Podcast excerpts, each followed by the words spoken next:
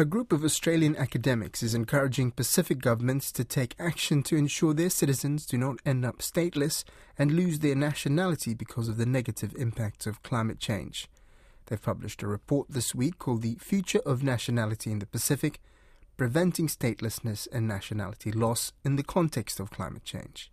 Don Wiseman asked one of the writers, Professor Jane McAdam from the Kaldor Centre for Refugee Law at the University of New South Wales, how to go about preventing statelessness.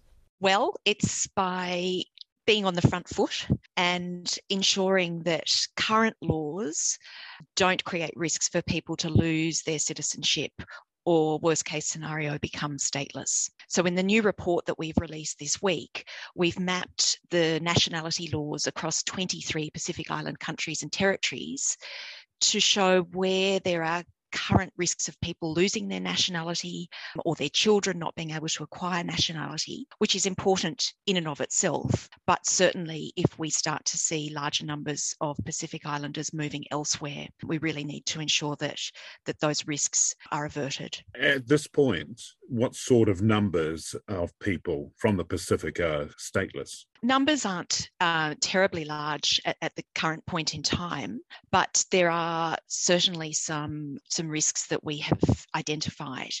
And, you know, some of those are risks that exist right now, but others are ones that are more likely to become problematic if more people move abroad. And if I can give an example of that, some Pacific Island countries and territories have laws that say if you live in another country for a particular period of time, then you can lose your citizenship of your country of origin, or you might be precluded from passing down your citizenship to your children.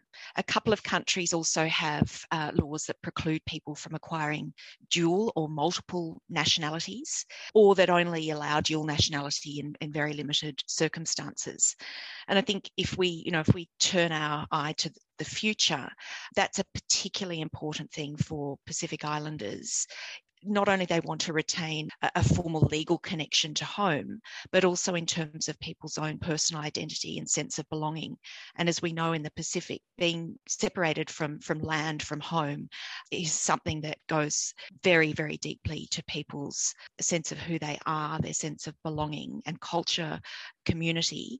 So at least if that sort of legal preservation of identity can occur, that too can then help to establish and maintain communities elsewhere. And all of this, of course, becomes a lot more significant as climate change grows in terms of its impact on the Pacific. Absolutely. I mean, there's no Pacific country that is immune from the impacts of disasters, which are likely to become more frequent and or more severe as climate impacts take hold. We're already seeing more and more people being displaced, sometimes over and over again, because of these disasters. And, you know, some people will be very averse to moving for as long as possible. For some people, that's an act of political resistance in and of itself. But for others, people may reach a tipping point where they simply feel they can't stay in place anymore.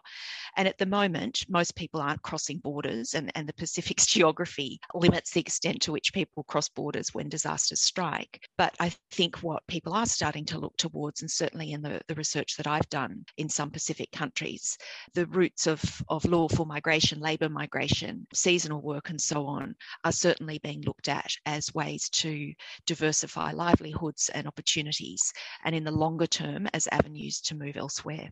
So how do you prevent this statelessness? Well, for a start, I mean, if countries were to ratify the two UN conventions on statelessness and then implement their provisions in domestic law, that's a very good first step. Ultimately, it's down to individual Pacific countries as to what they choose to do. But our sense is by highlighting where the current risks are, that arms Pacific governments with the tools, with the information and then the tools to start to address some of these concerns. And I think, you know, something that comes along with this and is, again, looking quite a long way down the track, but still important to do so, is if people start to live elsewhere, and indeed there are some Pacific countries already where the bulk of the population lives somewhere else, it's important for people to be able to hang on to their voting rights, because with climate change and sea level rise, well before countries might become uninhabitable, the bulk of people will need to move somewhere else.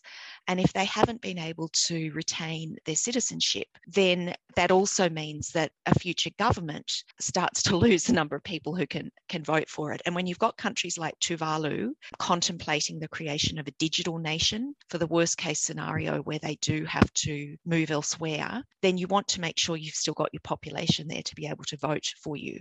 So that's a very practical but long-term strategy that shows, quite aside from the sense of belonging and legal status and so on, why having your nationality retained is particularly important, even if you're a citizen of another country as well.